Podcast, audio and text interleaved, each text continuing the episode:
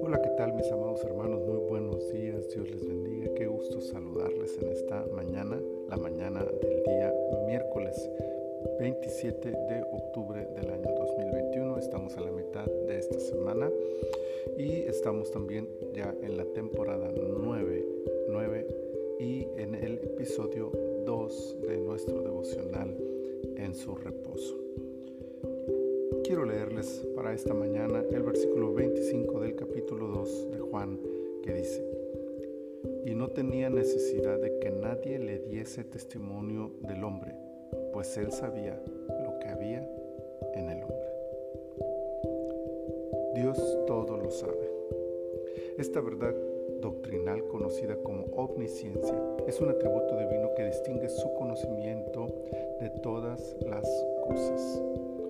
Y aunque por supuesto esto incluye el conocimiento del universo y sus misterios, pues él mismo lo creó, en este contexto el versículo que hemos escogido tiene otro sentido.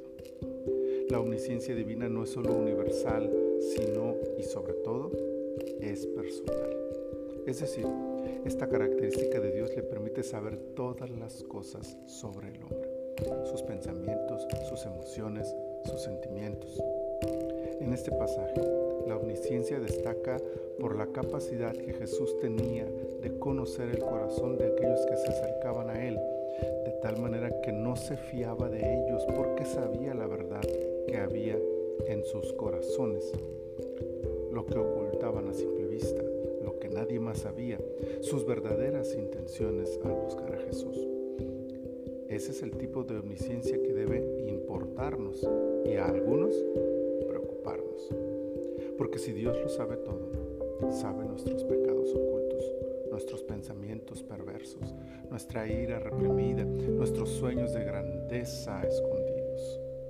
Vaya que hay que, de qué preocuparse en ese caso.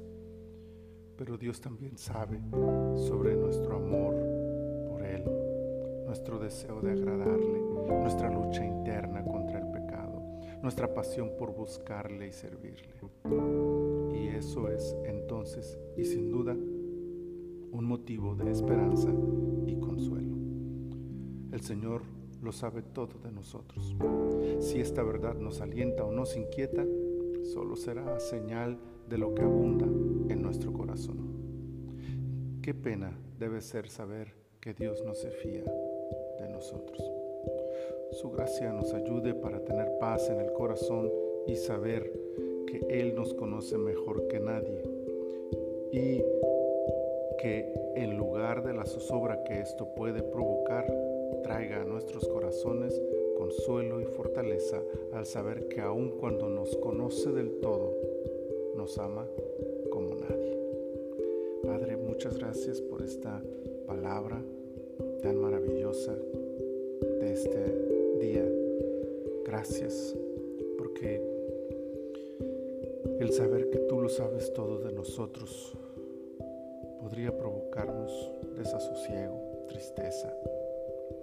Pero cuando sabemos que aún así nos amas, entonces podemos abrirte todo nuestro ser y dejar que conozcas y que sepas todo de nosotros y que veas todo y que en tu infinita misericordia nos ayudes para cada día ser más como tú. Queremos que puedas conocer nuestro corazón y que puedas saber que en lo más profundo de nuestro ser te amamos y deseamos honrarte y deseamos agradarte. Ese es nuestro más grande sueño y nuestro más grande anhelo. Padre, gracias, muchas gracias por esta palabra. Bendícenos en este día, en todo lo que hagamos, Señor. Glorifícate en nuestras vidas como tú sabes hacerlo. Por Cristo Jesús te Amados hermanos, el Señor les bendiga a.